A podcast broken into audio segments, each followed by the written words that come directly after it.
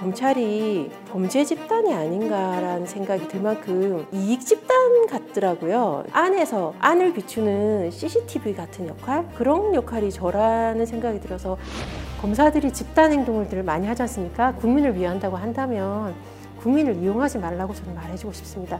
국민이 정말 고통받았을 때 검사들이 목소리를 내는지 생각해 보시고 검찰의 수사권 조장 이럴 때 좀 이야기를 했으면 기록을 보면 구멍이 너무 나 있는 거예요. 뭔가가 있다, 뭔가가 있다 라는 생각이 들고 검찰의 손장난이 보이더라고요. 이렇게 대놓고 속일 줄은 몰랐거든요.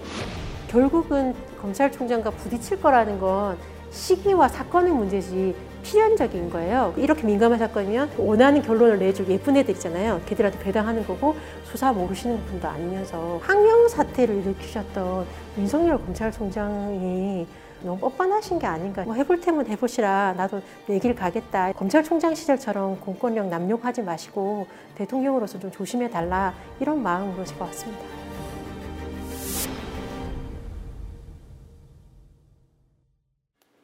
네, 이문정 검사님을 저희들이 모셨습니다. 어, 제가 프로필을 찾아보니까 2001년도에 검사에 임용이 되셨더라고요. 저랑 같아요. 제가 2001년도에 기자 20년이 넘는 예, 직장 생활을 우리는 했습니다. 시작을 했는데, 네. 그런데 최근 아마 대중들은 이문정 검사님을 어, 검찰 내부에서 이제 쓴소리를 하는 뭐제 식구 감싸기 이런 거에 비판적인 목소리를 내는 검사로 많이 알고 있을 거예요. 근데 그런 어떤 목소리를 내게 된뭐 계기가 있었어요? 구체적인 계기가? 아, 그러니까 완전히 전환점을 돌았다 할 만한 큰 계기가 있었다라기보단 계속 차곡차곡 쌓이잖아요. 이런저런 일들이 부끄러움이 쌓인다고 할까? 제일 처음에는 저도 우리 회사에서 인정받고 싶고 사랑받고 싶고 좋은 자리 가고 싶고 어, 미움받기는 싫으니까 어, 크게 충돌하지 않고 살짝 살짝 목소리는 냈지만 크게 충돌하지 않고 크게 거스르지 않고 살아왔었기 때문에 제가 2009년도에 법무부를 그때 갔으면 어, 최선두 주자거든요. 약간 엘리트 코스 같은 거죠? 그게?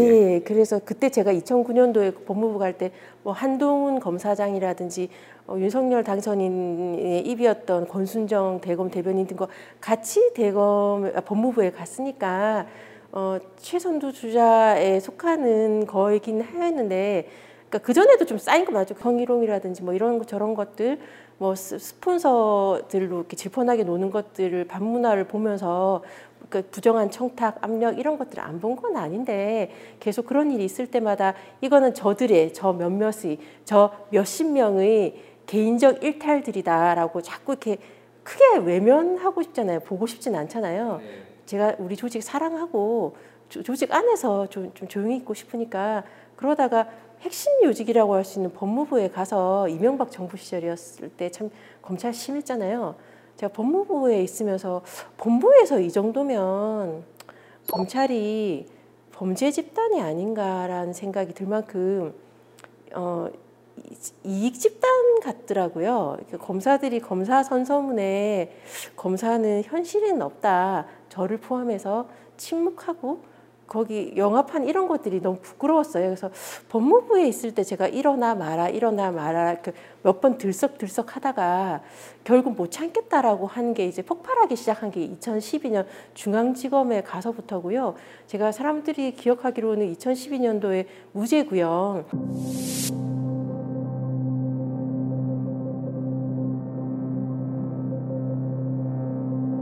사람들이 그때부터 저를 좀 많이 보긴 했지만 검찰 내부에서는 2012년 상반기부터 검사 게시판에 계속 쓴소리를 올려서 제가 검사 게시판에 글을 쓸 때마다 대검 뭐 기획조정부가 뒤집어졌다가 공안부가 뒤집어졌다가 막 계속 그런 일이 있었어요. 그러다가 2012년 12월 무죄 구형으로 사람들 눈에 좀 확 뛰기 시작했는데 그때부터 뭐 이제 못 참겠다라고 했으면 이미 이제 온실속 과초가 비닐 찢어내고 광해로 달려나간 상황이라서 그때부터 쭉 하면서 어, 맷집이 쌓여가고 음, 뭐 목소리가 커진 거죠. 뭐. 근데 이게 사실 검찰도 직장이잖아요. 직장. 그죠? 어, 거기서 이제 그 일종의 자기 회사에 대해서 비편적인 시각을 갖고 계신 거잖아요. 그럼 그, 그 조직에서 버티기가 쉽지는 않다, 않을 거란 말이죠. 어느 조직이나 마찬가지일 텐데. 뭐, 뭐, 안 힘들, 그러니까 저도 검사 블랙리스트에 올라서 어, 집중 관리 대상으로 법무부 대검, 뭐 고검 감찰부에서 저를 지속적으로 모니터링 했었고요. 힘들긴 힘들었는데 제가 그럴수록 제가 있어야 될 자리는 검찰이라는 생각이 들고 나가야 할 사람은 제가 아니라 그런 검사들이라고 생각을 들어서 제가 버티고 있는 거고요. 그러니까 보람찰 땐 저보고 나가라고 하셨던 분들이 나가면서 사직 인사 쓸 때 거기 잘 가시라 댓글 쓸 때는 좀 아유 내가 잘 버티고 있다라고 좀 보람을 느끼고 있습니다. 안에서 안을 비추는 CCTV 같은 역할 뭐 그런 역할이 저라는 생각이 들어서 안에서 벌어진 일을 안에서 말하고 그게 안 되면 어, 내부 고발자라서 외부에 알리는 그게 제가 있어야 될 존재 이유라고 생각을 해서요. 그런 소리 안 들어보셨어요? 아, 이문정 검사 아마 조만간 정치할 거야. 이런 얘기 안 들어보셨어요? 2012년 그 무죄 구형 때 정치권과 정치권과 접촉한 적이 없냐라는 질문을 감찰 조사 때도 받았었으니까 그러니까 민주당과 결탁해서 무죄 구형을 했다는 어, 의심은 좀 받았었어요. 그래서 뭐 총선이 다가오면 그 약간 썰물처럼 썰물처럼 밀려 그 밀물처럼 밀려왔다가 썰물처럼 빠져나가는 게 정치하려고 그런다라고 했다가 어 총선이 끝나고 나면 그게 아니다 싶으니까 어, 변호사 얻기가 어려워서 나가지 못하고 재뿌리려고 그런다라고 다시 욕이 들어왔다가 어라 총선이 다가네 총선 나가려고 저런다라는 것이 다람쥐 책바퀴 돌듯 그러니까 죄는 순수하지 않아라는 결론 앞에 이유가 달라지는 걸로 10년이 넘었으니까요. 뭐 믿고 싶지 않은 사람, 그러니까 그 사람들이 저를 믿을 이유는 없어요. 제 말을 들어주고 그것이 옳다 그르나라는 것만 좀 생각해 줬으면 좋겠는데 늘 순수하지 않아. 뭐 이런 얘기는 많이 들어서 답답하죠. 안 들으려고 핑계 대는 거라고 저는 생각이 들어요. 저한테 뭐 정치하려고 그런다라고 하셨던 분들이 정치판에서 전 지금 보고 있거든요. 그러니까 누가 정치를 했나라는 것에 대해 생각하면 좀 우습죠. 근데 하나만 더 여쭤보면은 이런 법조계에 있는 사람들하고 얘기를 간혹 가다 해보면은 이런 얘기들을 해요. 이문정 검사라는 사람은 그래 대중적으로 많이 알려졌고 쓴소리 내는 거 오케이 인정. 그런데 사실 일 못해. 일 못하니까 저러는 거야. 이런 얘기 들어보셨죠? 어유 많이 들었죠. 어떻게 생각하세요? 제가 보았을 때 일을 잘한다 못한다의 비, 그 평가하시는 분들 있잖아요. 그분들이 일을 잘하시는 거는 분이냐에 대한 문제도 있고요. 또 두 번째는 뭐냐면 그분들의 잣대가 이 일을 잘한다는 게 객관적으로 잘하는 게 아니라 내가 원하는 대로 성과를 내준다 안 준다예요. 저는 그분들이 원하는 대로 성과를 내주지 않아요. 무엇이 옳은가를 생각하고 그 옳은 것에 대해서 제가 투쟁을 하는 사람이지 당신이 원하는 대로 수사 결론을 내주는 사람은 아니기 때문에 어, 그 사람들한테 좋은 평가를 받을 수는 없어요. 그러니까 그런 분들한테 저는 좋은 총, 그러니까 법과 원칙대로 안 하시는 말만 말로만 법과 원칙을 내세우시는 분들한테 좋은 평가를 받을 생각도 없기 때문에 각자 가, 길이 다른 것 같아요.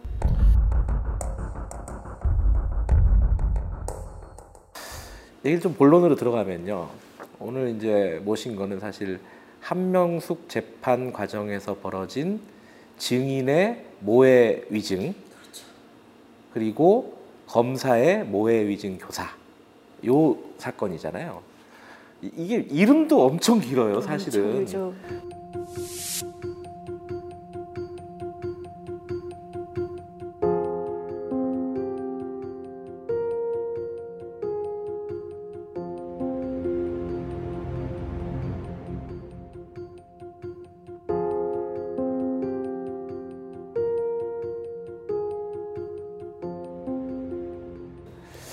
자 그러면은 자 위증인지 아닌지는 뒤에 이제 따로 얘기를 하도록 하고 근데 혹자들은 이런 얘기들을 많이 해요. 실제로 이런 얘기는 저도 많이 들었었는데 자, 그 뭐 여러 가지 복잡한 내용은 알겠다. 하지만 결과적으로 한명숙 전 총리는 9억 원을 받았다는 사실이 대법원 확정 판결로 인정이 된 거 아니냐.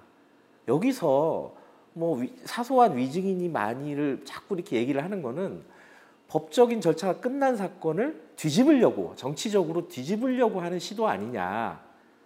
어, 정치적인 어떤 해원이라고 할까요 민주당 측에 그런 거 아니냐 어떻게 생각하십니까 이 부분은?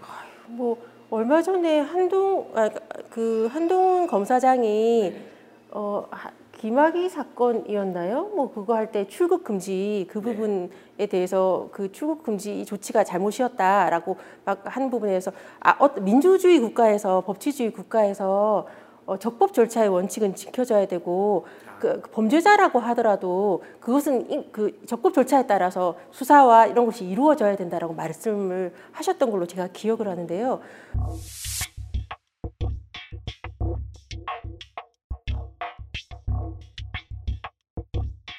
그러니까 한명숙 총리가 돈을 9억을 받았든 받지 않았든 서로 받았다고 하더라도 검찰이 만약 수사하는 과정에서 쉽게 승소하기 위해서 쉽게 그러니까 그 이게 게임처럼 어, 그 쉽게 이렇게 사람들 눈을 속이고 그 이게 패를 속이고 이렇게 해서 했다면 그게 정말 심각한 거잖아요. 수사를 오염시키는 거거든요.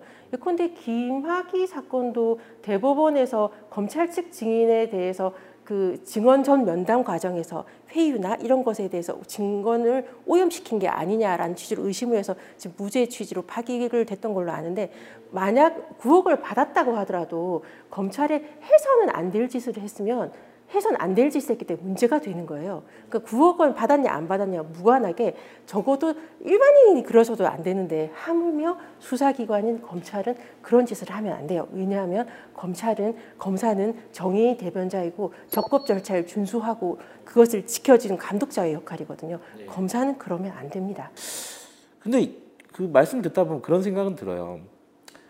검사라는 사람은 아까 뭐 공익의 대변인, 뭐 정의의 대변인, 뭐 이렇게 이렇게 말씀하셨는데 어찌 됐든 나쁜 놈을 잡는 사람들이잖아요. 최선을 다해서 범죄자들 잡으려고 하다 보니까 벌어지는 일 아니냐. 그거 뭐 그걸 가지고 뭐라고 하느냐. 여기에 대해서는 어떻게 생각하십니까? 뭐 2002년도에 서울중앙지검에서 강력부에서 사람이 맞아 죽었을 때도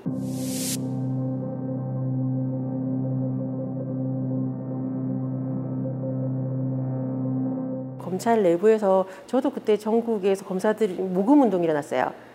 그 고시, 정말 거학을 척결해 보겠다고 밤잠 안 자고 자기 돈 들여서 열심히 수사하다가 저렇게 조금 어, 된 사람 돈을 모아주자고 저는 그때 30만 원 냈나 뭐몇그몇 그러니까 몇 년 차 이상은 50만 원, 몇 년 차 이하는 30만 원에서 30만 원을 내라고 해서 내면서 되게 욕을 했는데 그러면 안 돼요.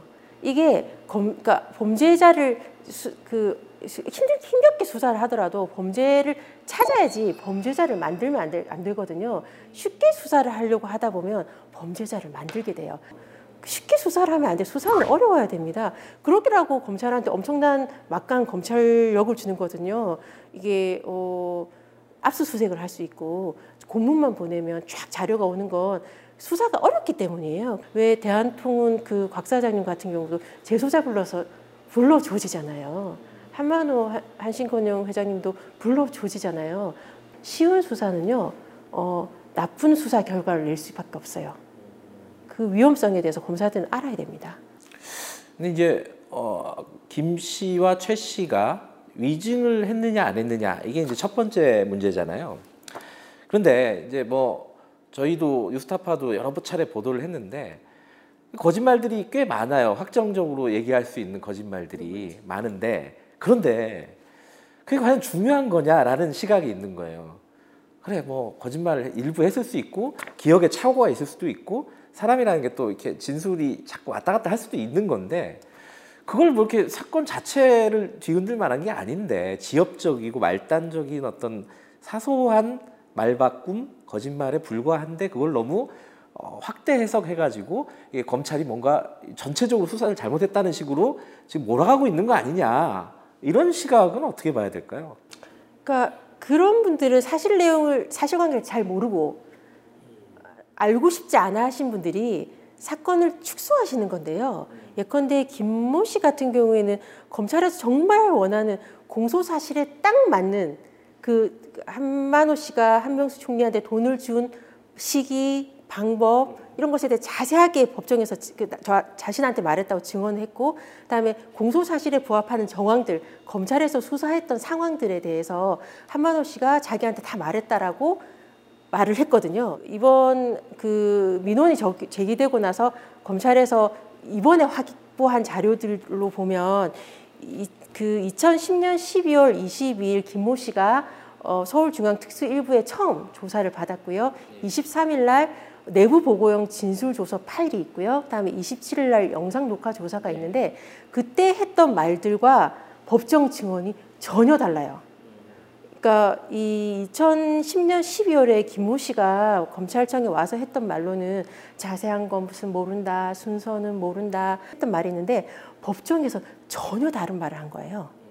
그리고 또한 문제는 뭐냐면 2010년 12월 한만 한 김, 김모 씨가 한만호 씨한테 들었다는 말들에 대한 검찰 내부 자료는 기록에 수사 기록이나 증거 기록에 붙이지 않았습니다. 검찰 내부용으로 숨겼고 편철되지 않았고 관련 자료가 사라졌어요. 이번 감찰 과정에서 처음 보신 거죠, 그러면은? 그렇죠. 그러니까 검, 결과론적으로 김모 씨나 최모 씨 검찰청에서 처음 한 말과 법정 증언은 전혀 다른데 어, 그때 처음 했던 말이 무엇인지에 대한 자료는 판사님도 몰랐고 변호인들도 몰랐어요. 그걸 내부 자료로만 쭉 있다가 제가 확인을 해보니까 지- 김모 씨의 증인신문사과 너무 다른 거예요. 충격받았죠.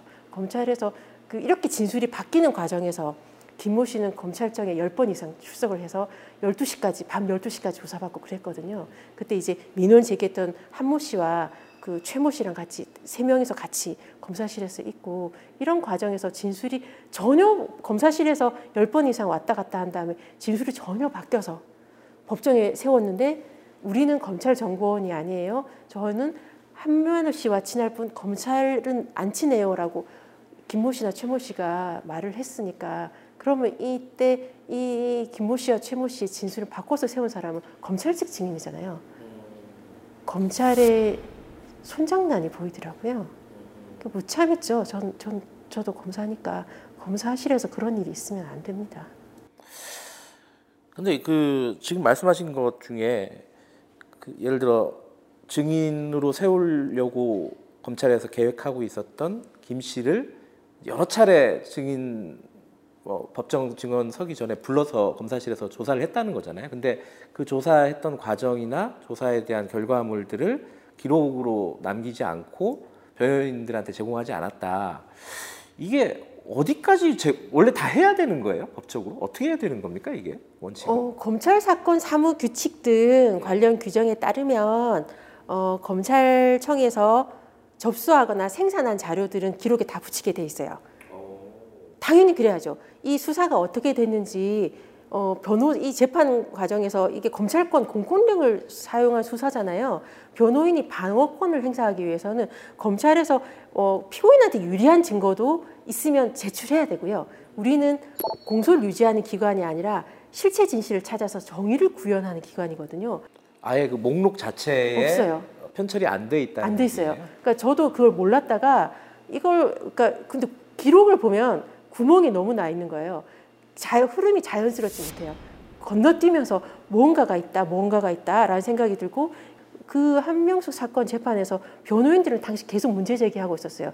김모 씨, 최모 씨가 갑자기 왜 뛰어나오는지 모르겠다. 수사가 투명하고 객관적으로 하고 있는 거냐라고 법정에서 계속 다투어지고 있었는데 검사 그 우리 서울중앙 특수일부는 우리는 객관적으로 투명하게 수사를 하고 있으며 관련 자료를 변호인에게 다 제공하고 있다라고 주장하고 있었어요. 근데 알고 봤더니 이러고 있었다는 건 같은 검사로서 충격적이었어요. 저도 검찰로서 좀 무리한 수사들은 봤는데 이렇게 대놓고 속일 줄은 몰랐거든요.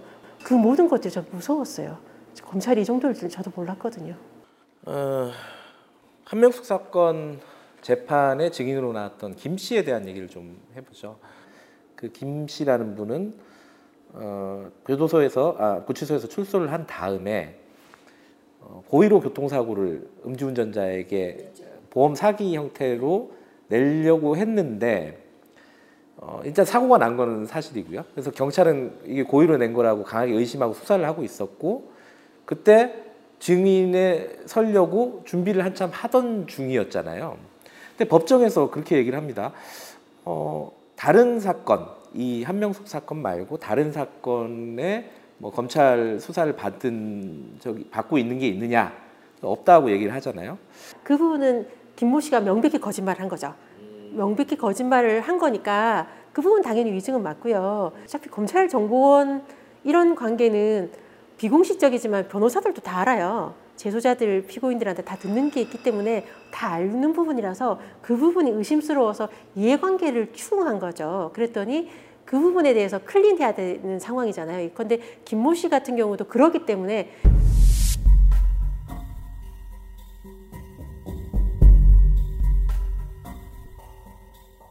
2010년 12월 22일 그 서울중앙특수 일부에서 내부 보고용으로 작성했던 김모 씨의 진술조서 거기서부터 연극 연습은 시작되는데 어 당신 김모 씨가 검찰에서 어떻게 특수일부에서 찾았냐면 한만호 씨와의 서신 수발 내역에서 우연히 찾은 것처럼 증언 그 강력부에서 인적사항 받아서 검찰 정보원이라서 전화해놓고 서신 수발 내용 때문에 우연히 찾았어요라는 연극 연습은 2010년 12월 20일부터 일어나거든요. 그런데 김모 씨 같은 경우에는 그때 항소심에서 재판 중이었고요. 위기에 의한 공무집행방해 수사 재판 중인 게 하나, 자기가 지금 김포 경찰서에 수사 중인 거 하나. 교통사고. 예, 예. 특히나 김포 경찰서에 수사 중인 건 경찰서에서 뭐 통화 내역까지 다 조회하고 구속하려고 했던 사안이잖아요. 그러니까 이런 이분이 그것 때문에 엄청나게 급했던 상황이에요. 특히 김모 씨 같은 경우에는 출소한 직후에 보험 사기, 고의 보통 교통 사고로 했을 경우 이거는 경우에는 그냥 실형이에요. 그러니까 그러기 때문에 검찰청에서 확실하게 정보원으로서 원하는 대로 해주고 나오라는 대로 열 몇 번 생업을 생업이 무엇인지 잘 모르겠지만 검찰청에 나오라는 데 다 나오고 밤 12시까지 하고 이게 보통 일이 아니잖아요. 검찰에 정말 잘 보여야 됐고 그랬더니 전 수사 중인 게 없습니다 했더니 그게 무혐의 되잖아요. 그 본인이 열심히 노력하신 것에 대한 대가는 받으셨죠. 적어도 본인은 그렇게 느꼈을 겁니다. 보람을 느끼셨을 겁니다.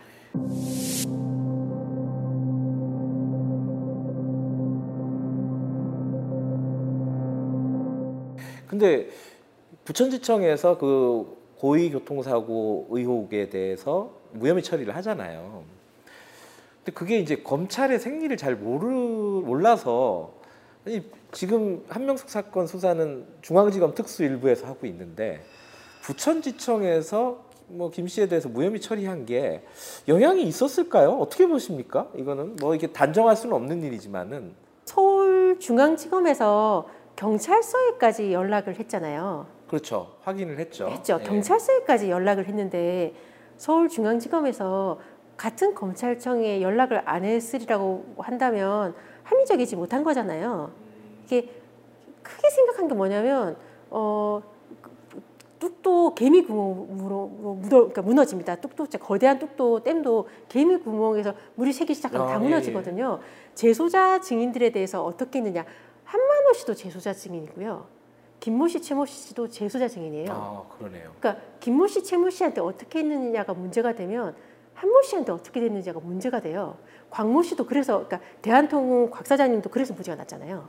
이게 그러니까 또 맞물려 들어가는 부분인데 특히나 김모 씨 같은 경우 검찰 측 증인으로 출전 기록이 이만큼 나오고 검사실에서 검사들이 그렇게 증인 신문할 때 공을 들였는데 알고 보니 증인 뭐 재판 중인 게 없습니다 라고 했고 그 기록에는 경찰서에서 특수부에서 연락 왔다는 것까지 기록이 나오는데 특수부 검사와의 유착 관계가 구속 을 해야 될 사유로 적시되기까지 하는데 이런 사건이 만약에 유죄가 그 검찰에서 기소해서 하게 되면 만약에 소문이 나잖아요.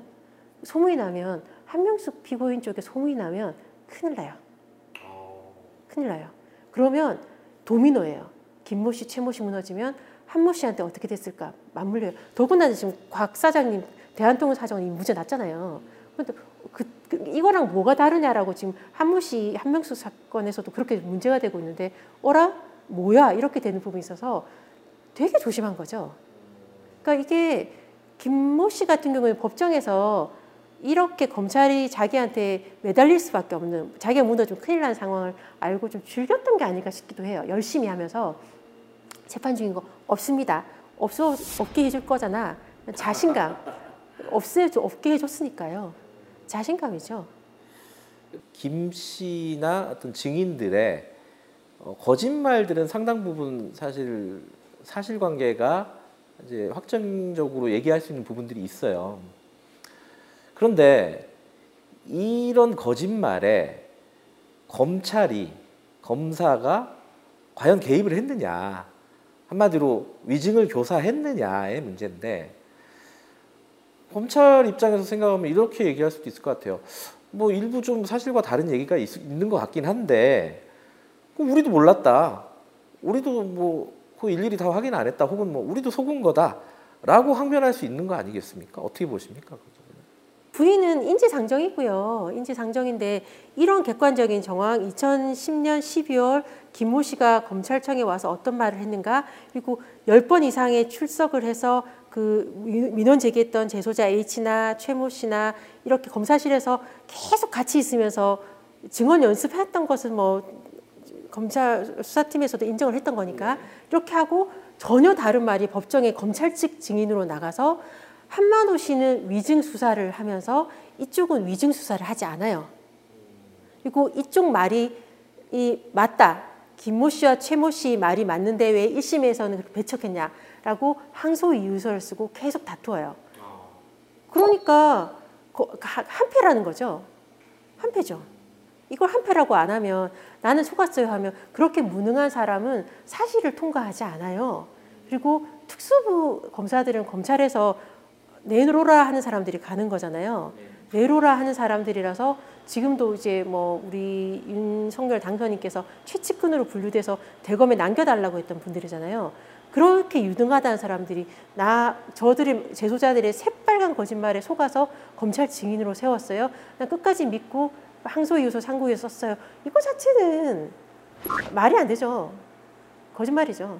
근데 아까 말씀하셨듯이 검찰이 이번 감찰 과정에서 어, 당시에 어, 증언을 훈련하거나 연습했던 것은 일부 사실이다라는 걸 인정을 했잖아요. 그, 그렇지만 연습은 했는데 우리가 뭐 거짓말을 연습을 한 게 아니라 사실관계를 좀 명확하게 어, 뭐 명료하게 얘기하도록 연습을 했을 뿐이다. 그걸, 그걸 못할 이유가 뭐가 있느냐? 이런 항변이란 말이죠.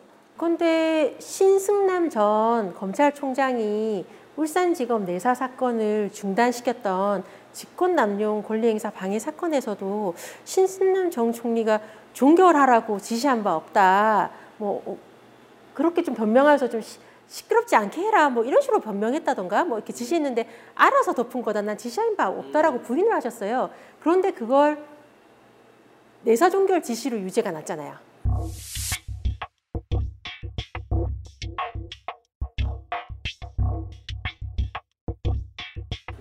그러니까 어, 아까도 거듭 말씀드렸지만 김모 씨, 최모 씨가 검찰 측 정보원으로 검찰 측 정보원으로 연락처를 받아서 연락해 놓고 2010년 12월 20일부터 우연히 서신 수발 내역을 보고 찾은 것처럼 검찰청에서 연습을 해서 법정에서 그렇게 증언을 했어요. 이렇게 대놓고 연습하고 검찰실 검찰청에서의 이 트릭이 들어간 대목이 많이 발견을 됐어요. 그러면 상식적인 손으로 판단하면 됩니다. 어차피 당사자들은 정말 용감하고 용감하고 진, 반성하는 사람이 자백하는 거예요. 부인은 인지상정이에요. 검사들도 잃을 게 많고 욕을 이렇게 들키는 순간 욕을 먹을 검사들이 예 제가 나쁜 짓을 했습니다라고 하진 않거든요. 검사들이 부인에도 불구하고 객관적 사실들 이걸 쭉 늘어놓고 합리적으로 생각하면 되는 게 그게 간접 사실에 의한 증거 판단입니다. 그러니까 그렇게 판단할 수밖에 없는 거죠.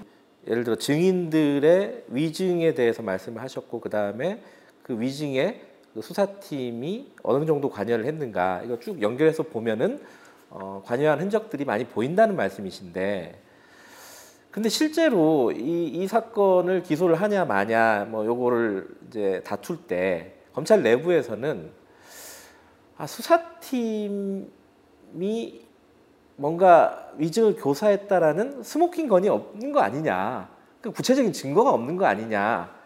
어, 임은정 검사가 사건의 결론을 미리 예단을 해놓고 지금 사건을 몰아가고 있어서 지금 그렇게 생각하는 것 뿐이지 실제로 증거가 없다.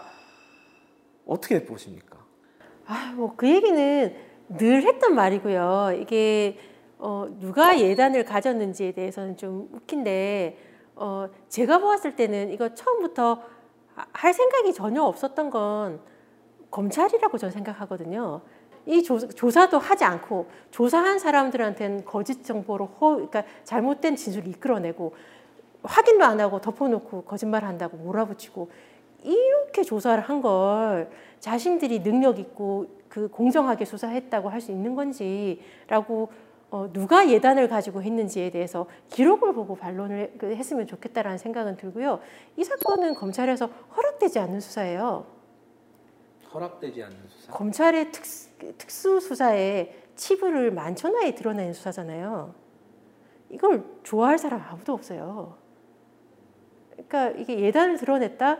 모의징을 입증이 되고 그다음에 그래야지만 교사 내지 공범까지 가는 것까지는 솔직히 자신이 할 수 있는 사람 없어요. 제가 검찰에서 이런 짓까지 했을 줄은 몰랐으니까 제도 개선 발, 정도 발굴할 수 있을 정도는 좀 최선을 다해봐야지라고 생각하다가 어, 어 이거는 너무 심하다라는 생각을 했던 거는 12월 이제 김모 씨 조사할 때쯤이었으니까 그거는 이걸 제 수사 결과 조사 결과를 폄하하기 위한 공, 그 공격하기 위한 신빙 그러니까 조사 결과에 대한 신뢰성을 떨어뜨리기 위한 공격이죠. 사람들이 예컨대 기록도 보지 않고 사실관계도 모르는데 덮어놓고 그러거든요. 그러니까 이게 검찰 특수부의 치부를 드러내는 어떤 수사다라고 말씀하셨는데 일부에서는 또 그렇게 생각을 하는 거죠. 이게 전체 사건, 그러니까 한명숙 사건 전체를 보면 아주 지연 말단적인 거 하나다. 검찰이 완벽하지도 않고 어떤 큰 어떤 흐름에서 아주 작은 오류라든가 실수라든가 어, 잘못을 할, 수, 할 수는 있는데 그걸 들춰내서 전체를 지금 무너뜨리려고 하는 거 아니냐 그런 어떤 의도를 갖고 그, 그 얘기 거꾸로 그렇게 얘기를 하는 사람들도 꽤 많거든요. 그러니까 그거는 결론 이것에 대한 드러난 사실에 대해서 폄하하거나 공격하기 위한 핑계라고 생각은 해요. 이게 결코 작지 않고요. 예컨대 강기훈 유서 대필 사건 같은 경우 있지 않습니까? 네.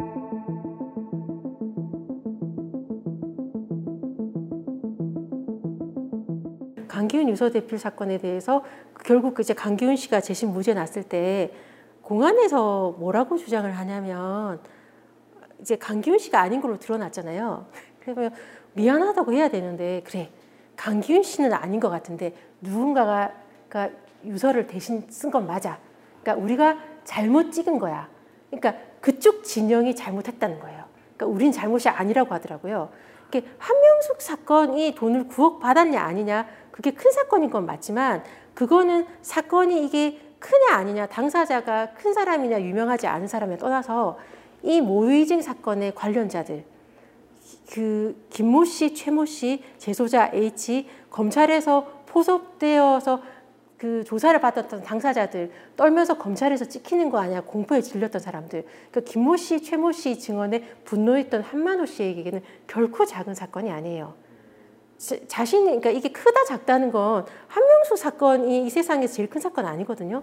한만호 씨에게 김모 씨나 최모 씨나 재소자 H에게는 한명숙이 구억 받았냐 아니냐가 중요한 게 아니에요. 내가 그렇게 불려가서 고생하면서 거짓말을 했냐 안 했냐, 거짓말을 할 뻔했냐의 그, 그 갈등과 긴장 이것에 대해서 그 고통을 보아주어야 돼요. 그게 검사의 기본 자세고요. 사법 정의가 그 무게추에서 공정한 저울은 그걸 보는 거지 이 사람이 정치인이야? 큰 사람이야? 재소자에 불과해?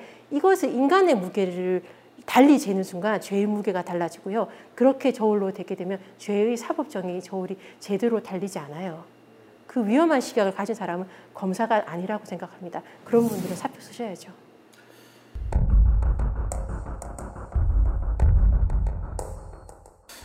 근데 이제 어, 2020년 9월에 어, 대검 감찰부의 발령을 받고 아까 말씀하셨잖아요. 이게 야 이게 큰 사건이다. 하지만 이게 이걸 좋아할 사람은 검찰 내부에 아무도 없다. 이걸 들춰내는 걸 좋아하는 사람은.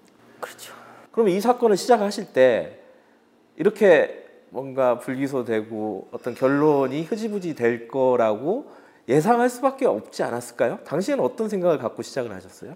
그때 그때 윤석열 검찰총장이 측근 관련된 것만 되면 갑자기 검찰총장한테 배당권 있다 주장하면서 활동을 일으킨 게 딱 두 가지 사건이 있었고 채널 A 사건은 감찰 사건으로 아니, 아니라 이제 사건은 형사 사건 중앙지검으로 넘어갔고 한명수 사건이 있는 상황이어서 그건 안 맞고 싶었어요. 그걸 맞는 아 오히려 안 맞고 싶으셨어요? 아, 맞으면 큰일 나죠. 무조건 덮어 씌우려고 저는 어, 무죄 구형 당시부터 이제 빨갱이 검사가 되어 있는 상황이라서 이제 그걸 하는 순간 그 뻔하게 공격 포인트가 잡히잖아요. 동기 순수성, 불공정 수사에 뻔하게 에, 하는 상황이라서 그걸 막고 싶지는 않았어요. 그래서 우리 감, 이 감찰 정책 연구관은 감찰 정책이나 연구해라 기록은 안 했으면 좋겠다라는 게 검찰총장의 생각이었고 윤석열 당시 검찰총장. 네. 우리 검찰에서는 감찰은 어, 위에서 잡으라고 한 사람 잡고 덮으라고 한 사람 덮는 사람들이 가는 자리예요. 제가 느끼기에는. 그러니까 진, 뭐 진동균, 김영렬 성폭력 사건도 은폐했던 장영수 뭐 이런 사람들이 이 갔다가 검사장 승진하는 자리잖아요. 근데 저 같은 사람이 가는 건 아니거든요. 그러니까 저는 캐비닛을 열면 그런 것이 쏟아질 테고, 근데 한명수 사건이 아니라 다른 사건조차도 결론은 뻔해요. 제가 고위 간부 입건하겠다고 하는 순간 사건 재배당은 결론이에요. 다른 사람한테. 당연하죠. 우리 모든 사건은 그렇거든요. 제가 2012년 무죄 구형할 때도 제가 무죄 구형해야 된다고 했더니 공- 서울중앙공판 이부장이 어, 인검사 빠지고 이모 검사 들어가서 이렇게 해버렸잖아요. 제가 그래서 법정에 들어가서 문거로 잠궈버린 거니까 우리 회사에서 재배당이 솔직히 말하면 많아요. 마음에 안 드. 그러니까 배당할 때 신경 쓰죠. 중요 사건이면 배당할 때 윤석열 총장이 인권부에 배당하려고 했던 것처럼 자본 재배당 소동처럼 요거를 이렇게 민감한 사건이면 원하는 결론을 내줄 예쁜 애들이잖아요. 걔들한테 배당하는 거고. 근데 중요한 사건이 안 줄었다가 어라 중요한 사건이 되면 싸움 나면 이렇게 뺏어서 주는 거. 이거는 흔, 어, 흔한 일이고요. 아까 말한 그 증인 중에 최 씨라는 사람이 법무부에 어, 나 법- 검사 시켜가지고 거짓말했다라는 취지의 진정을 냈고 그 진정이 대검 감찰부로 이제 이첩이 됩니다. 근데 윤석열 당시 검찰총장이 감찰부 사건을 인권부로 보내라고 계속 지시를 했잖아요. 그게 보통 사람들은 이 무슨 뜻인지 잘 몰라요. 아니 감찰부는 또 뭐고 인권부는 뭐고 아무나 이렇게 잘하면 되는 건데 왜 이거 갖고 싸우지? 당시에 윤석열 검찰총장이 이 사건을 인권부로 보내라고 했던 거의 의미는 정확히 뭡니까? 감찰부는 감찰을 해서 징계를 하는 곳이고요. 그리고 대검 감찰부는 대검에서 유일하게 수사권이 있어요. 인권부는 수사권이 없어요. 그러니까 이게 뭐 인권 사건은 어느 정도 뭐 다 이제 중요하지 않은 건 없지만 특히 중대한 인권 침해는 비리자, 비위잖아요. 징계해야 될 사안이거든요. 징계까지 안 가는 것들에 대한 논란 이런 것들이 있으면 인권부에서 이 수사 과정에서 적정했는지 이런 것에 대해서 인권부에서 인권 적정성을 따지고 인권부에 갔던 사건 중에서라도 중요한 인권 침해는 감찰로 이첩해야 돼요. 근데 최모 씨의 이 진정 사건에 보면 중대한 비위거든요. 그, 그 공소시효가 남았어요. 그러면 수사도 해야 되고 감찰이라고 지금 정리가 되어 있어서 대, 법무부 감찰 담당관실에서 감찰부로 이첩한 사건이잖아요. 그래서 감찰부에서 있은 지가 한 달이 넘었는데 갑자기 총장이 이 배당권이 있다고 주장한 거는 아까 말씀드렸지만 채널 A 사건, 그다음에 한명수 모의준 교사 의혹 사건 딱 두 개밖에 없어요. 그거 말고는 그 전에도 그 이후에도 감찰부 사건은 감찰부장이 배당을 했어요. 그런데 갑자기 총장이 그- 이 자기 측근 관련된 사건에 대해서는 자꾸 인권분해를 보내려고 하는 거예요. 수사와 감찰권도 없는. 그렇게 되니까 감찰하지 말라는 얘기고 수사하지 말라는 얘기예요. 의도가 뻔히 보이는 거죠. 2021년 2월까지 제가 조사해서 제가 조사 기록 만든 게 6,800페이지가 넘는데 갑자기 감찰 상과장한테 처음 주인 검사로 배당한다라고 사무일 주장하시면 제가 만든 6,800페이지 기록은 뭐라는 말씀이신지 좀 당황스럽죠. 수사 모르시는 분도 아니면서 그렇게 억지 조작을 총장이 하시면 안 되죠. 어찌됐든 그 감찰부장이 이 사건을 이문정 검사한테 맡긴 건 사실이란 말이죠. 그래서 말씀하셨듯이 어, 6,800페이지의 어, 수사 자료를 만드셨는데 그 과정이 어려웠다는 얘기를 많이 들었어요. 어떤 부분이 제일 어려웠습니까? 협조가 안 돼요. 협조가 안 돼서 예컨대 어, 수사관과 실무관이 배치가 안 됐다 그랬잖아요. 그다음에 검사 직무 대리 발령을 안 해줄 이유가 없죠. 감찰 업무를 하는데 다른 감찰 담당하는 사람 다 가는데 공문 발송 같은 경우도 감찰 사과에서 상과에서 자신들이 해주겠다고 해서 저는 도와주는 걸로 이해는 했는데 결과론적으로 알게 알고 봤더니 그걸로 제 수사 조사 진행 상황을 체크하고 방해했어요. 예컨대 제가 그 서울중앙특수일부에 그 해당 검사실에서 그 도대체 검사실에서 뭘 했는지를 알아야겠다고 결심을 해서 수, 그 검사실에서 발송했던 공문들 주고받은 공문들 전자 서버에 남아 있는 걸 달라고 부탁을 했는데 안 주는 거예요. 제가 부탁한 지가 언젠데 지금 공소시효가 이게 얼마 안 남은 건데 빨리 빨리 해야 되잖아요. 무튼 그래서 제가 부탁했던 그 서울중앙특수일부의 검사실의 공문 발송 내역을 받긴 받았는데 저는 그 제가 요청한 거 다 받은 줄 알았어요. 한참 있다가 아무리 봐도 뭐가 이상해. 그래서 제가 그 발송 부탁했던 검사실에 후배한테 야 이거 이 검사실에서 교정본부에만 이렇게 공문 주고 받았냐고 했더니 그 검사가 되게 당황해하면서 솔직히 좀 그 부장 과장님께서 교정 본부하고 주고받은 것만 잘라서 공문 보내서 회신하라고 했어요 라고 하는 거예요. 나중에 알았어요. 그래서 한 걸음 한 걸음이 그냥 서울 그 대검 감찰부에서 어 이게 사람들이 감시 차가운 시선 너 얼마나 하나 보자 뭐 이런 것도 있고 협조가 지연되고 예컨대 어 그 영상 녹화 그 자료가 별로 남은 게 10년 전 자료라서 영상 녹화 자료를 좀 나와 있는 게 뭔가 있길래 영상 녹화 자료의 파일을 확인해 보려고 공문을 보내서 달라고 했더니 이런 유래는 없었다라고 또 며칠 걸리고 이런 거 있잖아요. 제가 요청하면 유래가 없대요. 황당한데 할 생각이 없는 거죠. 그 수사권 안 준 것도 한 번 더 여쭤보면은 그게 이제 어, 법무부에서 사실은 이제 이문정 검사를 발령을 낸 거잖아요. 거기 그 감찰부에.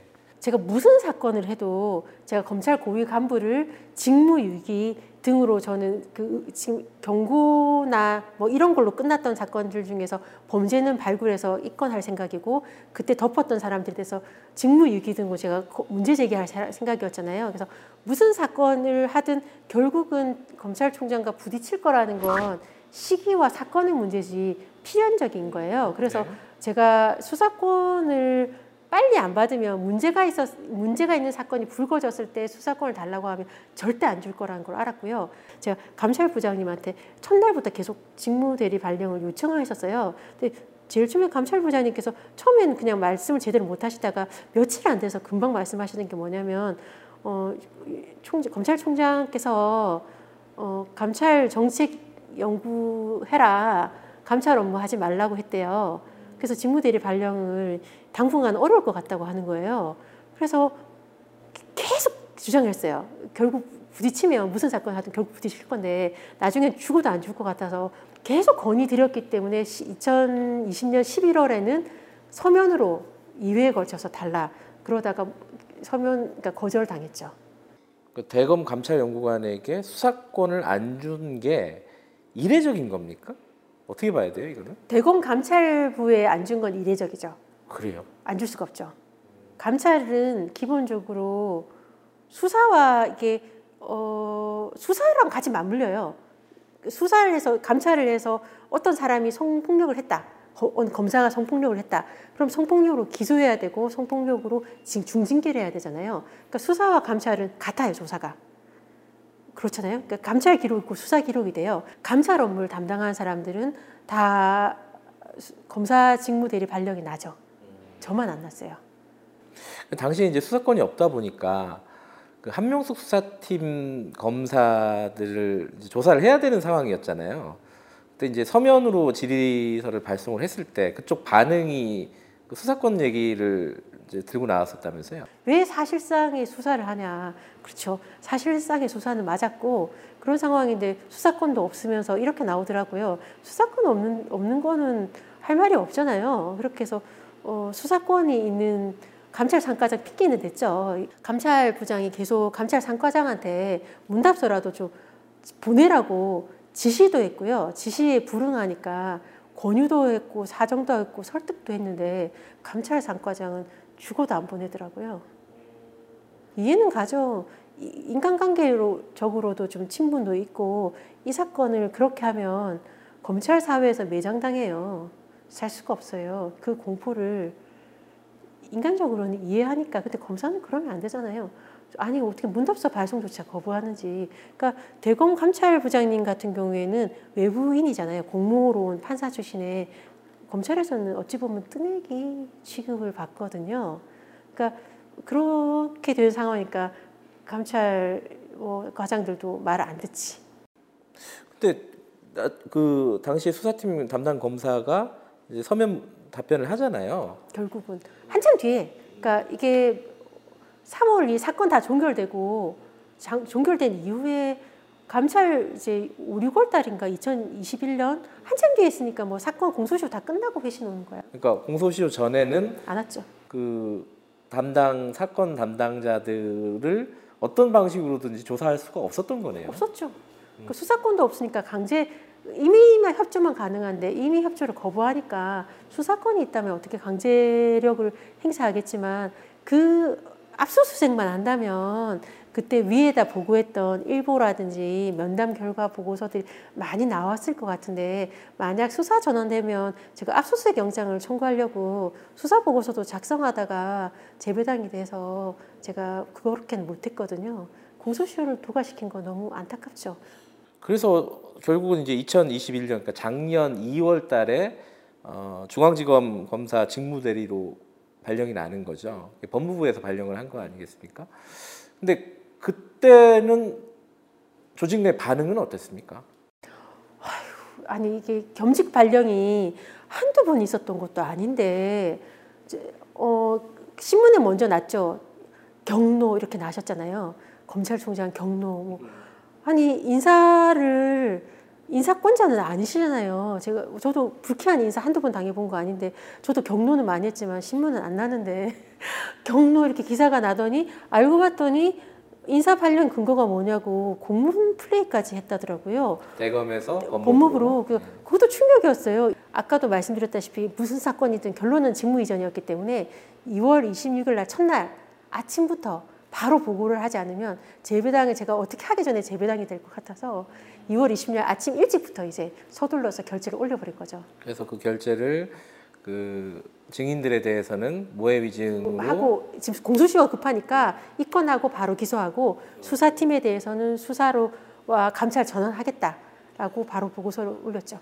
그게 뭐 수사라고 부르든 조사라고 부르든 어쨌든 일은 왜냐면 그 지금 아까 말씀하신 6,800페이지의 기록은 이문정 검사가 생산을 한 거란 말이죠. 근데 갑자기 이 수사는 주인 검사가 도대체 누구냐 이게 혼란스러워진 상황이 돼버린 거예요. 아니라는 거잖아요. 그 당시에 대검 수뇌부에서는 이문정 검사는 아니다. 권한이 없다. 그래서 뭐 감찰 3과장이 해야 된다. 이, 이런 일들이 종종 있는 일입니까? 이게 어떻게 되는 거예요? 없는 일이죠. 검사로서 저렇게 기상천외한 주장을 할 수 있는지 좀 많이 놀랬고요. 이게 저들의 주장, 검찰총장과 차장 검사의 주장이 조금 변하는데 3월 2일, 2월 26일 제가 결재를 올려서 조난간 대검 차장 명의로 반려가 되고 3월 2일에는 검찰총장 명의로 반려가 된 거였는데 어, 그때까지 주장은 지금까지 주인 검사가 없었다. 2020년 4월인가요? 법무부에서 대검 감찰부로 이첩해서 그때부터 10개월간 주인 검사가 없다가 3월 1일 날 비로소 감찰 상과장으로 처음 주인 검사를 지정했다라고 주장을 하다가 기자들이 물었어요. 아니 열 달 동안 주인 검사가 없었단 말이에요.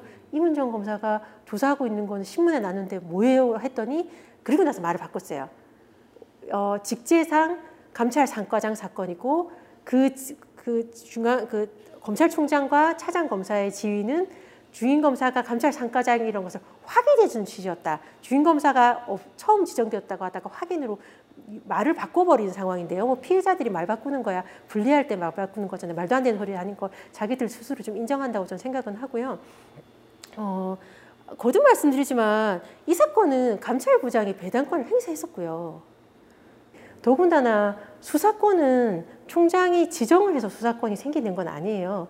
형사소송법에 따라서 검사라면 수사를 해야 될 의무가 있는 거거든요. 권리이자 의무가 있어요.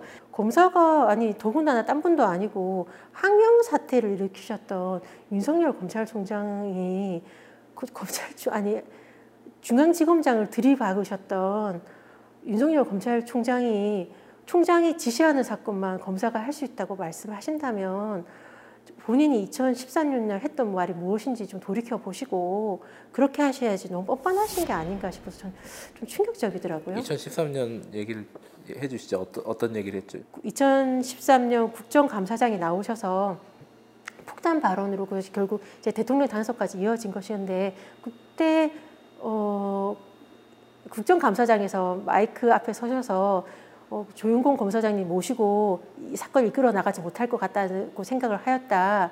뭐 위법한 지시에는 이의 제기할 필요도 없다. 그냥 하면 된다. 뭐 이렇게 막 말씀하셨던 분이잖아요. 그랬던 분이 검찰총장이 지시하는 사건만 검사가 할 수 있다니 형사소송법을 모르는 자의 말이 라고 말이라면 모르겠거니와 항명파동을 일으키셨던 검사의 소신과 양심을 강조하, 강조하 셨던 분이 그러시면 안 돼요. 한 검사의 변천사 자신이 주인 검사일 땐 주인 검사의 소신이 강하다 제일 중요하다가 자신이 상급자가 되었을 땐 상급자의 지시가 제일 중요한 그 말은 결국 내가 제일 중요한 거거든요. 법, 정말 법과 원칙대로 하셨으면 좋겠어요. 법을 모르는 자의 변명을 검찰 검찰로서 수십 년 경력 경력을 가지신 분이 할 말은 아니죠. 근데 그때 이제 조남관 차장이 그 이문정 검사의 결재를 반려하면서 이제 감찰 3과장이 주인 검사라고 얘기를 했는데 굳이 또 이문정 검사는 이거는 총장이 지시를 해야 된다라고 또 다시 결재를 올렸잖아요. 그 그건 뭐 특별한 이유가 있습니까? 그럼 왜 그렇게 되는 거죠? 어, 우리 윤석열 총장님은 제가 보았을 때는 법도 조금 아시고 요령급 피해 가시는 좀 비겁하세요. 차장 뒤에 계속 숨어요. 직접 말하지 않아요. 그래서 그러니까 우리 검찰에서는 위험한 사건은 결재를 남기지 않아요. 구두로 하고요. 그다음 직접 안 하고 아랫사람을 하는 건 그 윤 총장만의 문제는 아니고 검찰 간부들이 좀 다 그렇게 위험한 거는 비겁해서 증거 안 남기려고 하는 건데 그래서 저는 이 건의 경우에는 검찰총장이 역사의 책임을 지는 자세로 당신이 책임져라. 직권 남용을 한다면 당신이 책임자지. 조난관 차장은 공모하에 하수인이지 책임은 당신한테 있다는 걸 명백히 해야 되는 생각이 들어서 계속 총장 나와라고 한 거죠. 그래서 이 조난관 차장과 한동숙 감찰부장 열람자로 하고 이렇게 해서 다이렉트로 올렸더니 이제 2021년 3월 2일 검찰총장 윤석열 직무이전 지시서가 서면으로 날아온 거죠. 근데 그 어쨌든 이 과정을 통해서 결국 감찰 3과장이 주인 검사로 지정이 됐고 어 그래서 불기소 처리가 됐습니다. 근데 불기소 처리를 하고 나서 이제 기자들이 막 물어보잖아요. 이게 뭐 어떤 과정을 통해서 이제 불기소가 됐냐, 근거가 뭐냐, 뭐 이렇게 물어봤을 때 대변인실에서 이런 얘기를 해요. 차장 지시로 대검 연구관들을 모아갖고 회의를 했다. 어, 합리적인 의사결정 과정을 거쳤다. 이게 이제 대검의 공식적인 입장이었습니다. 근데 거기서 조금 의아한 거는 이게 감찰부 사건이잖아요. 어쨌든 최종적으로는 감찰 3과장이 지정이 됐어도 어쨌든 감찰부 사건인데 이 어떤 합리적인 의사결정 과정에 감찰부장이 빠져 있었단 말이에요. 그리고 실제 조사를 담당했던 이문정 검사도 빠져 있고요. 에이, 뭐 우리 검찰에서 법과 원칙에 따라라고 할 때 법과 원칙은 일반이 생각하는 법과 원칙은 아니에요. 검찰 마음이라는 얘기거든요. 그게 현실이라서 검찰이 생각하는 법, 검찰이 생각하는 원칙이 일반인이 생각하는 법과 원칙과 다를 때가 많아요. 뜻이 달라서 드러나는 표정, 그러니까 그 표현이 같을 뿐이지 뜻은 다를 때가 많은데 합리적이라는 건 뭐냐면 검찰이 원하는 합리적 결론을 도출할 수 있는 검찰이 그러니까 대검 감찰부 제가 가기 전에 대검 감찰부 조사 결과 그 유능하고 검찰에서 공정성하다고 인정받는 감찰 연구관이 조사했던 결, 결론이 서울중앙 그 유능한 서울중앙 인권감독관실 조사 결과가 보면 확인하지 않겠다는 격렬한 의지였더라고요. 그러니까 그 격렬한 의지가 있는 그 사람들끼리 모여서 어떻게 하면 국민들한테 그 좀 더 합리적으로 보일까? 국민한 게 합리적 의사결정이라고 생각하시면 돼요. 감찰부가 제 식구 감싸게 하지 말고 엄정하게 수사하라고 해서 감찰부의 독립을 인정해 줬는데 감찰부장 빼고 그 조사했던 임은정 빼고 기록 안 본 사람들끼리 모여서 그걸 주자했던 그 감찰 상과장 같은 경우도 기록을 안 봤잖아요. 아니, 본인 전 통화를 했잖아요. 근데 어, 결정할 수 있는 범위 내에서 어, 충분히 검토를 했다. 기록을. 아니 기록을 다 안 봤는데 결정을 어떻게 해요?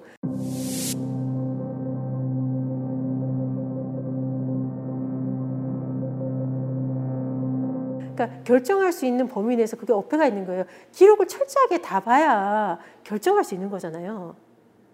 그러니까 그 말 자체가 어폐가 있는데 뭐 2021년 6월달 뭐 그 수사는 공소시효가 다 끝나서 수사는 못 하고 이제 주의 경고라도 해볼까 해가지고 수사팀에 대한 감찰위원회 열릴 때까지 기록을 안 봐서 회의 때 보니까 저 그 회의 때 기록 안 본 티가 너무 나가서 제가 황당했는데 어떻게 3월 2일 날 기록을 저한테 달라고 기록이 6,800페이지가 넘고 USB에 담긴 수만 페이지까지 봐야 돼요. 너무 기록이 두꺼워져서 USB에 담긴 파일들도 많거든요. 출력을 다 안 했어요. 그러니까 그 기록을 3월 2일 날 받아서 3월 5일 날까지 볼 수가 있어요? 없어요. 그러니까 좀 웃긴 거죠. 근데 어 그렇게 이제 불기소 처리가 되고 그 다음에 이제 공소시효가 지나가고요. 이 수사 방해에 대해서 그러니까 윤석열 총장과 조남관 차장 등이 어, 수사 방해를 했다라고 임은정 검사가 고발을 했지 않았습니까? 그래서 공수처가 다시 수사를 했습니다. 근데 이것도 또 불기소 처리가 됐어요. 그럼 결국은 공수처까지 공수처는 사실 이제 검찰을 견제하기 위해서 만든 조직이지 않습니까?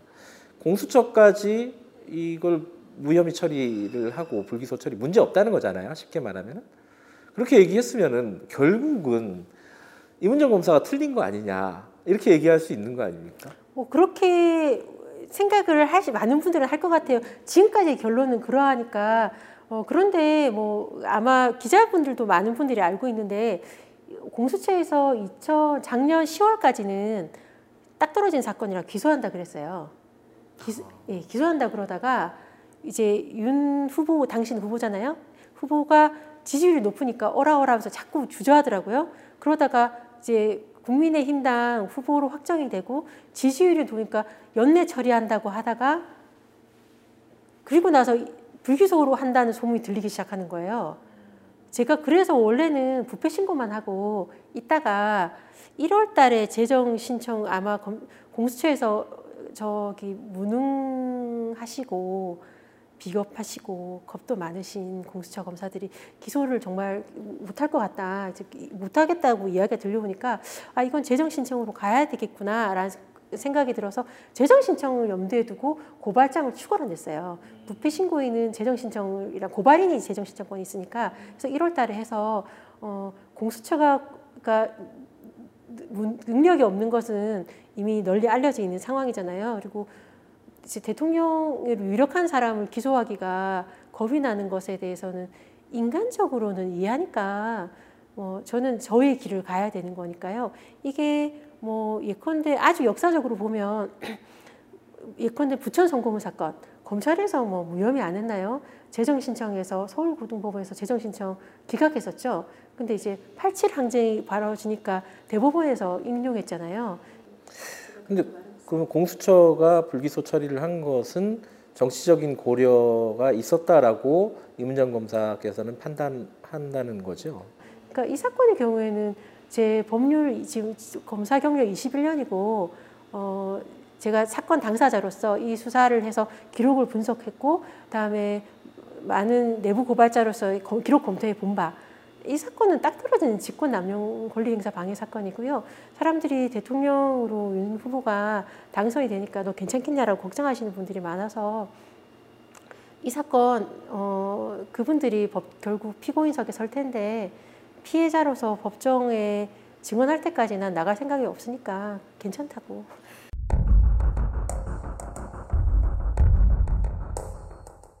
어, 이제 이제 정권 교체가 이루어졌고 어, 또 좀 있으면은 검찰 인사가 있을 거 아니겠습니까?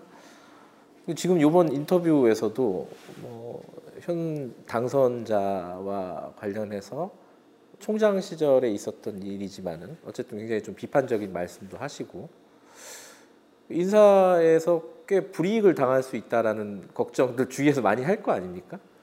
어떻게 뭐 걱정 안 되세요? 아니 그러니까 2012년 상반기부터 검사 게시판에 글을 썼을 때 저는 인사는 포기했어요.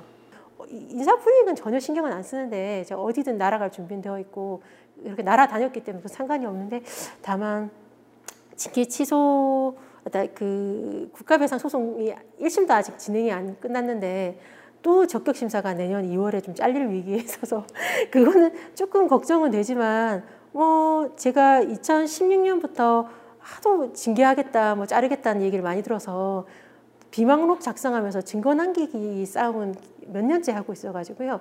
뭐 만약에 자른다면 어, 공익신고자에 대한 불이익 처분이라서 어, 예전보다는 조금 더 좀 방어막이 있다라는 생각이 들어가지고 뭐 해볼 테면 해보시라 나도 내 길 가겠다 이런 좀 담담한 마음으로 있습니다. 네. 어, 이건 좀 다른 얘기긴 하지만은 어, 윤석열 당선자가 검사 출신 아닙니까? 사실 처, 최초의 검사 출신 대통령인데 그러다 보니까 일부에서는 뭐 검찰 공화국 안 그래도 이제 검찰의 권력이 막강했었는데 검찰 공화국이 더 강화되는 거 아니냐 걱정들을 해요. 아, 하죠. 어떻게 보세요? 검사 입장에서는 그런 걱정에 대해서는 어떻게 보십니까? 제가 공익 신고를 하고 다음에 이 사건을 세상에 알려야겠다라는 생각으로 여기 나온 것도 다 같은 맥락인데요.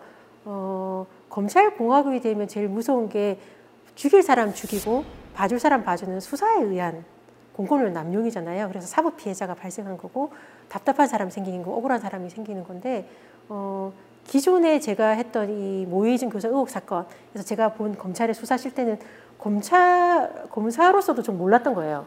좀 검사들이 이렇게까지 하는지 몰랐거든요. 어느 정도는 살짝 정도는 생각했지만 이 정도는 저도 몰랐던 거라서 이런 수사가 하면 안 된다. 검찰이 수사하는 이 지경이다.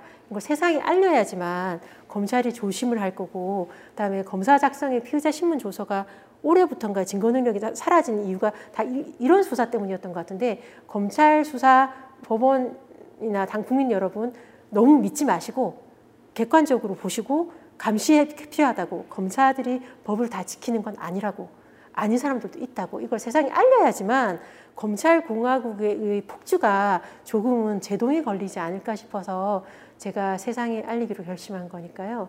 검찰 이제 검찰총장이었다가 당선이 되신 윤석열 당선인께서도 어, 이 사건의 직권남용 권리행사 방해로 당신을 지켜보고 있는 차가운 눈 하나 있다는 거 기억하셔서 검찰총장 시절처럼 공권력 남용하지 마시고 대통령으로서 좀 조심해 달라 이런 마음으로 제가 왔습니다.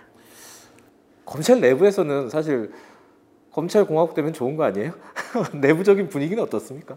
그러니까 재소자들이 이 가장 의리라고 하는 재소자들이 이 검찰의 적이 될까봐 검찰한테 예쁘게 보이려고 검찰이 원하는 말을 다 해주는 것처럼 검사들조차 검찰이 막강해지면 막강하면 검찰이 되기, 적이 되지 않기 위해서 발버둥쳐요.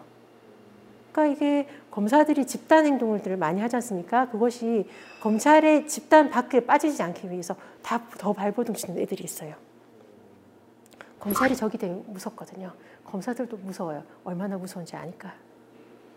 마지막으로요. 요즘 뭐 검수완박 뭐 이런 얘기도 나오고 지금 상황에서 검찰을 좋은 검찰로 국민의 검찰로 만드는데 가장 중요한 거는 뭐라고 생각하십니까? 제가 뭐 거대 담론을 지금까지 고민한 건 아니고요. 어, 지금 검수완박이라 이런 얘기들 나와서 지금 검찰에서도 집단 행동을 할 움직임이 있지 않습니까? 어, 제도가 솔직히 말하면 제도가 없어서 검찰이 이 모양이라고 생각은 안 들고요. 직무유기, 직권남용, 형사처벌 규정이 없어서 검찰에서 내부 성폭력 덮고 고소장 공문서 위조한 거 덮고 이러는 거 아니잖아요. 검사들이 법을 안 지켜서 그런 건데 하도 안 지키니까 제도를 조금 더 만들었는데 그래봐야 안 지키고 막 그렇게 되는 상황이잖아요. 이 검찰 내부의 비리나 이런 것에 대한 침묵하면서 피해 사법 피해에 대해서는 침묵하면서 수사권 조정 뭐 이런 거 할 때만 갑자기 검사들이 이건 국민을 위해서 이런 검찰을 만든다고 하면서 떨치고 이러라는 건 집단 이기주의, 이익 집단화 됐다고 생각해요. 검사가 아니 뭐 정치인이 정당의 이익 집단인 것까지는 이해가는데 검찰이 공권력을 남용하면서 이익 집단화가 되면 검찰권 사수를 위해서 공권력을 남용하기 때문에 검찰을 를 갖다가 검찰권 뺏으려고 하는 정당 집단 개인에 대한 공격으로 나가서 되게 위험해지거든요. 슬프게도 검찰이 지금 현재 검찰의 수준이나 상황상 준법 의식이나 개념에 조금 미치지 못해 윤리 의식상으로는 지금 현재 법상의 검찰 권력을 감당할 자격이 없다고 저는 생각합니다. 이걸 토대로 제도 개혁은 이루어져야 될 것 같고요. 왜 그렇게 생각한 여러 이유 중에 하나는 뭐냐면 지금 또 이렇게 뭐 고검장 회의 또 합리적으로 의사 결정하시는 고검장 회의도 하시고 지검장 평검사 회의 일어날 거예요. 수사권 조정 때만 그러잖아요. 그러니까 이게 슬프게도 조직의 권한을 지키기 위해서 조직과 나, 제가 물화일체가 되니까 그리고 센 쪽에 붙는다라는 느낌이 있어서 정말 국민들을 위했다면 사법 피해자들이 고통받을 때 우리 잘못이 알아났을 때 그때 잘못했다고 했어야지 그럴 때는 침묵하다가 그러면서 국민을 위한다고 한다면 국민을 이용하지 말라고 저는 말해주고 싶습니다. 무엇이 진정 국민을 위하는 것인지, 국민이 정말 고통받았을 때 검사들이 목소리를 냈는지 생각해 보시고 검찰의 수사권 조정 이럴 때 좀 이야기를 했으면 그때 만약 침묵했다면 고민을 하시고 어, 이때라도 옷매무새를 가다듬으면서 반성을 했어야 되는 게 아닌가 이런 생각이 듭니다. 네, 아 오랜 시간 고생하셨습니다. 고맙습니다. 감사합니다.